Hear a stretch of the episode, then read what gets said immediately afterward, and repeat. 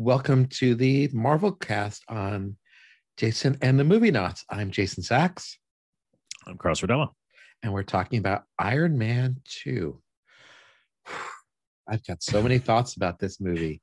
I do too. This is not the Marvel Cinematic Universe's finest hour. It's it's a it's kind of a mess. Spoiler. It's Spoilers. kind of all over the place. It is, there's so there's how many plots are there in this movie? Maybe 18. seven, Yeah. nine. yeah. I mean, like, could could they have just trimmed it just a little bit? Could they have just made it just a little simpler? To your point, there's like three movies in here at least. Yeah. At least. Absolutely, and and they don't work together very well. No, they don't. Why don't you set us up? Because there's a lot of multiple storylines to get to. So where to start? Uh, do I start with you know I just don't like Robert Downey Jr. too much, although he's better in this movie than the last movie. No, I think I'm going to start with how much I dislike Mickey Rourke. Mickey Rourke was just too fucking much. Too fucking much. Too much quirkiness, weirdness in that character. You know, if they had just trimmed it down just a little bit, maybe gotten rid of the gold teeth or maybe gotten rid of the parrot. But no, he was just bundle of bizarre eccentricities that I suppose was meant to make him seem endearing, but to me, it just made him feel like there's just like so much going on. It's like, yeah. pay attention to me. I'm this big wacky character here. Now, am I right in thinking that this was around the same time that the wrestler came out? I think it was either the year after or a couple years after he had just won the Academy Award. Yeah. So I'm thinking that they were trying to go off of that. And they're like, hey, listen, this guy's got a lot of heat right now, as they say in the biz. And um, we're going to use his quirkiness to our advantage, right? And like spruce up this movie. But I, I'm with you. I think it's just over the top. It's so much. It never ends because, you know, he makes, spoiler, he makes like two big, huge appearances as a bad guy and uh yeah it's it's a lot to take but it starts and it starts with him actually the whole movie starts with him and his whole plot line in russia Well, that's the other thing is I don't feel like his plot line really kind of intersects with Tony's in a way that's really resonant. well because his whole to the vendetta end is with Tony's dad, not with Tony Yeah. himself. There's no Yeah. relationship between the Mickey Rourke character and the Downey character. They're just kind of, you know, how would you feel if someone so he tried to take revenge against you for something your dad had done? It just is doesn't make any sense. yeah i was to say jumping to the end that is kind of like a big reveal that's like yeah him and his the two dads basically had beef and uh yeah it wasn't with him tony but it was with his dads so anyways his dad uh ivan's came up with something similar to the whole arc reactor right like that's the storyline and you know in the beginning you see him ivan um, kind of doing a lot of like work on it and stuff. And then a lot of the beginning is just tony being like hey now i'm out as a superhero. Uh, i'm going to be so over the top me so much robert downey jr you can't handle it. And that's a lot of the beginning of the movie. I remember that. Um Just and too th- much, too much out over the top Downey also. I, it I- is yeah. Man like it just it feels like it's never ending at the beginning. The whole scene where he's flying through the sky and then lands at stark expo and he's got the dancers and he's like set up to be the coolest guy in the world right? All the women look up to him. All the men wish they could be him. It's like come on man. Just Yeah. just like you're you're overselling the character. It feels like uh, jim carrey in the mask. Yeah. Yeah that's what i felt.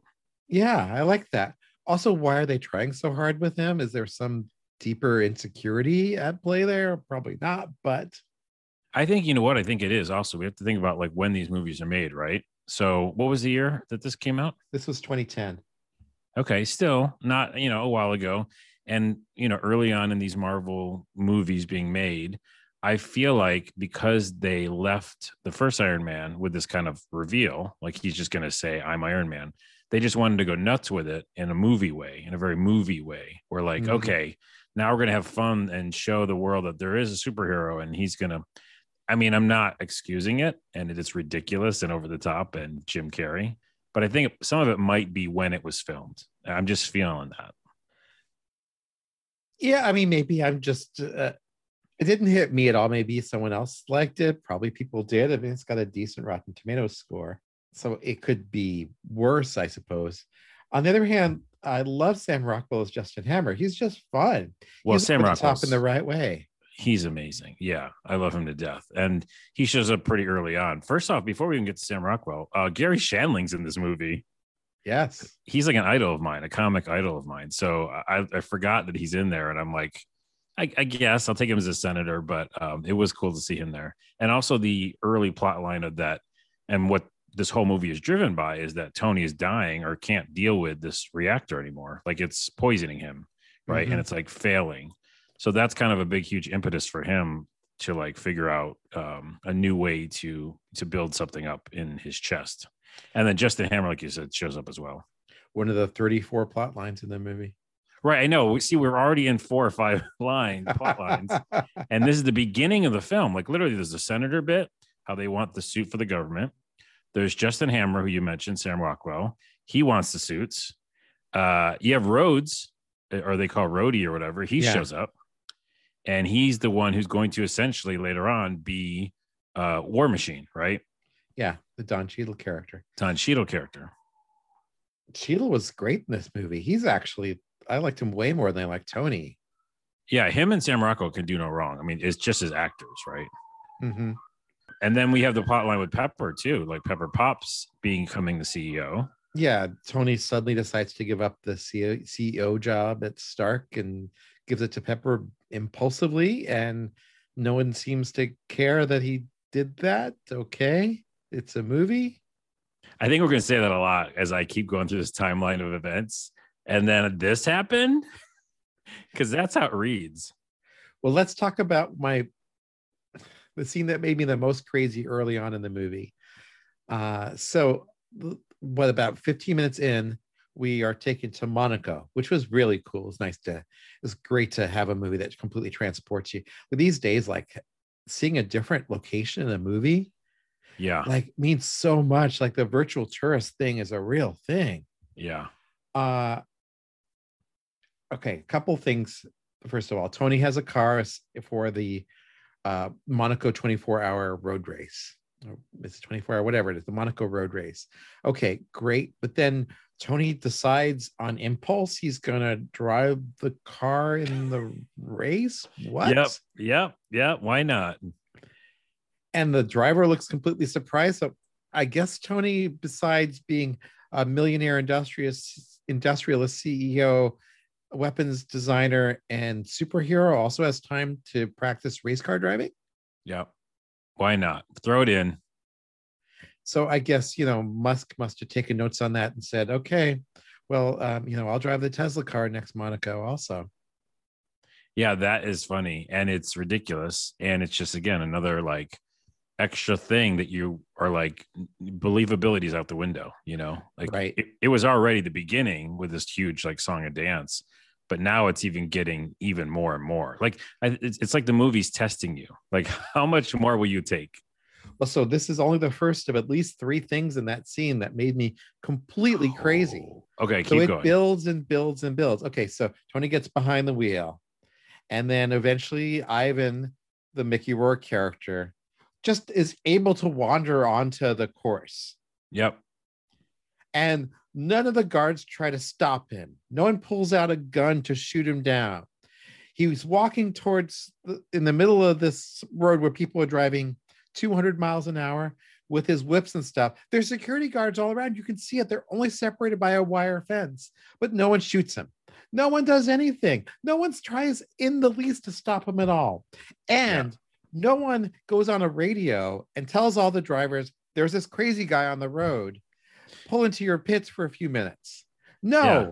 no. Maybe stop the instead, race. everybody keeps driving. And then he's able to to whip the cars. Okay, he's able to destroy cars using his okay, I'll buy that. But then the even stupider thing happens, which is somehow because it makes no sense. Uh, Happy and Pepper are able to drive onto the ro- race course. They break through some fencing or something. There's no guard there to pre- prevent them. No one has warned anybody that this is going to happen. And then they're able to drive on the on the race course, and other cars are still freaking driving.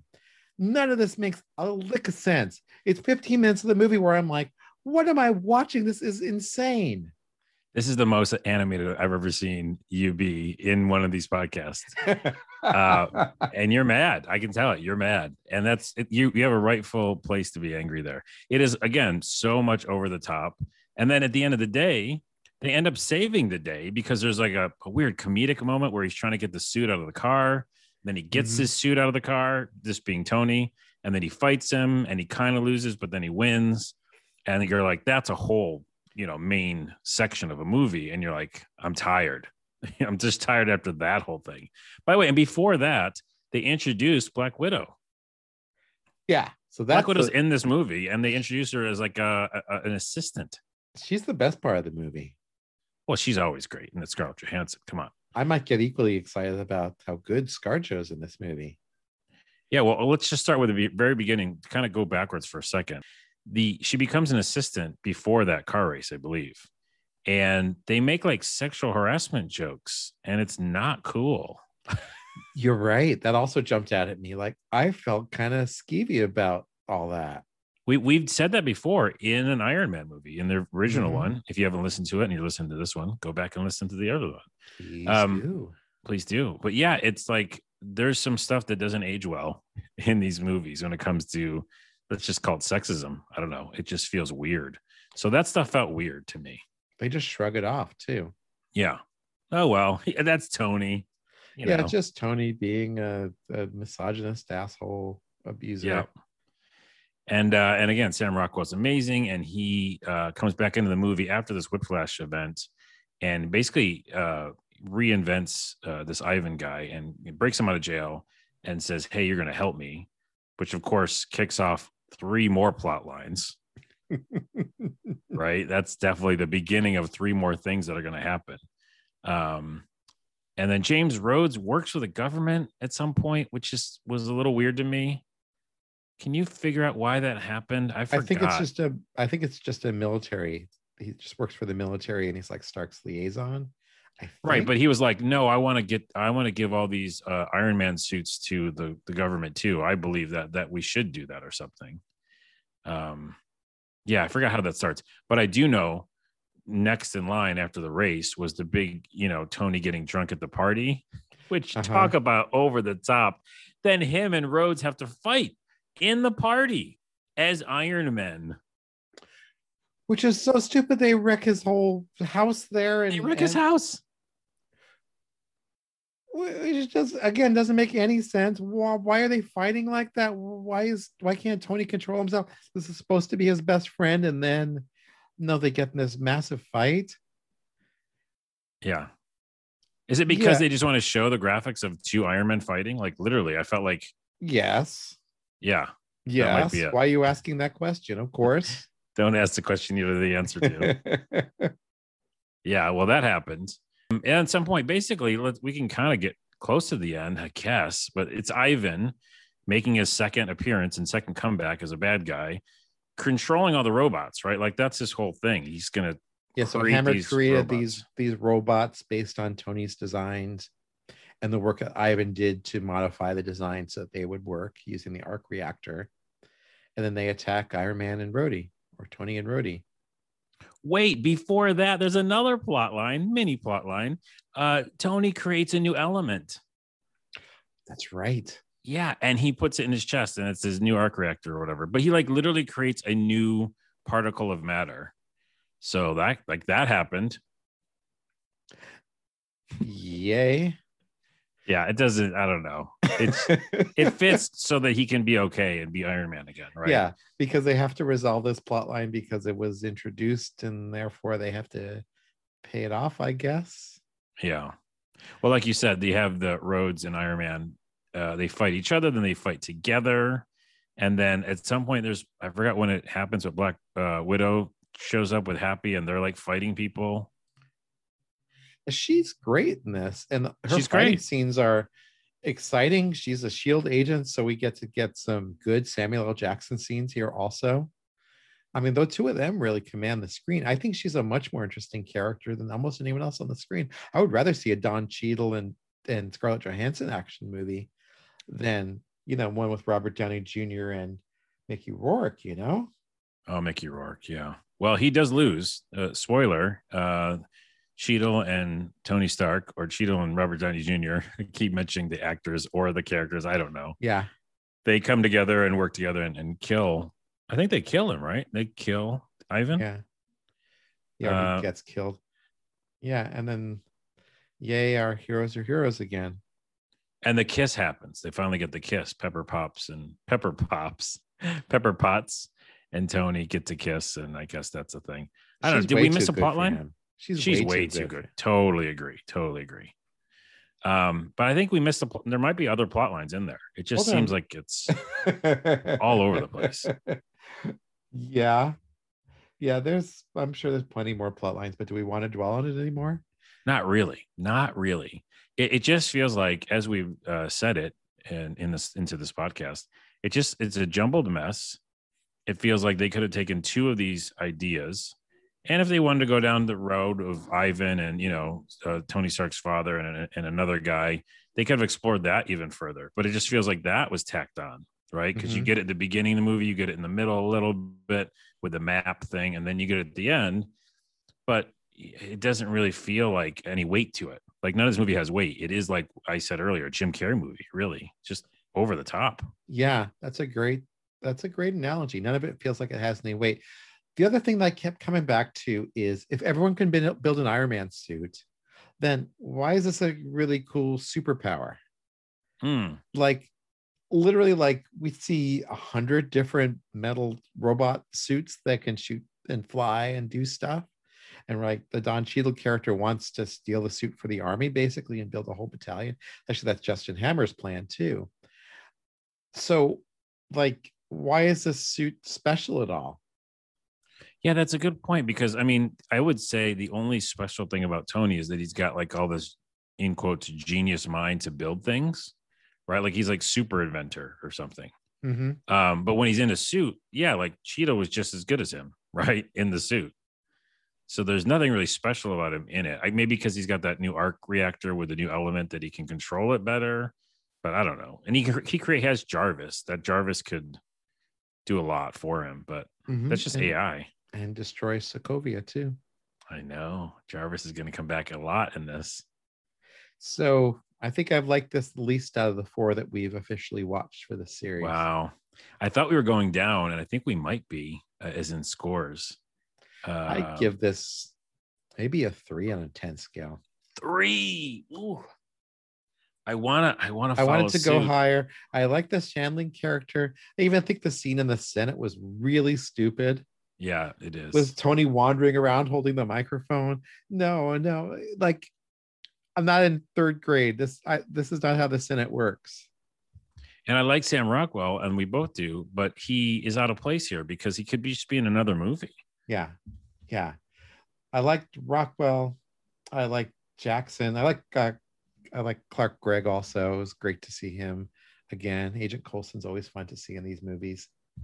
Yeah, we get some Shield. We get Black Widow fighting, which is cool. But you can't give a whole movie a score based on Black Widow just doing some cool fights. Um, man, I guess I'll go.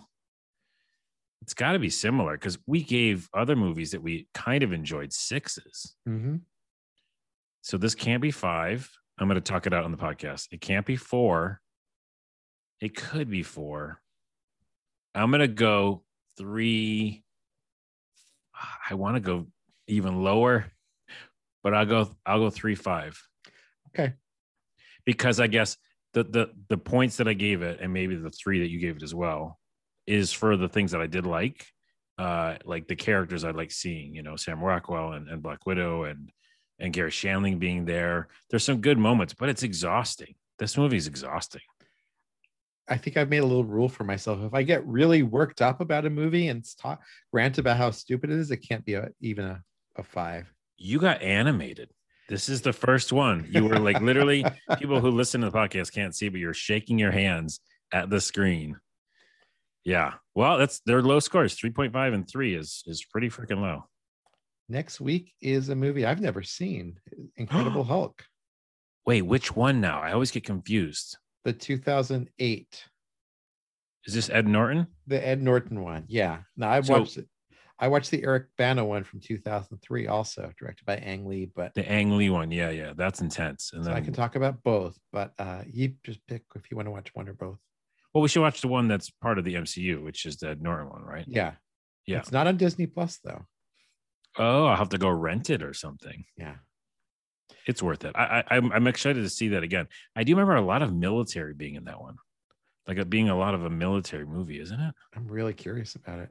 Oh, you haven't seen where, it? Where can people find you? He's like, let's wrap it up.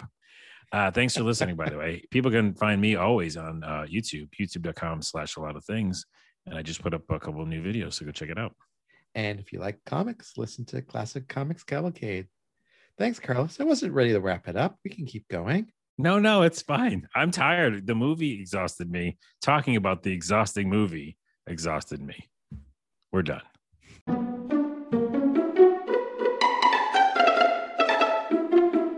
Oh, thank you.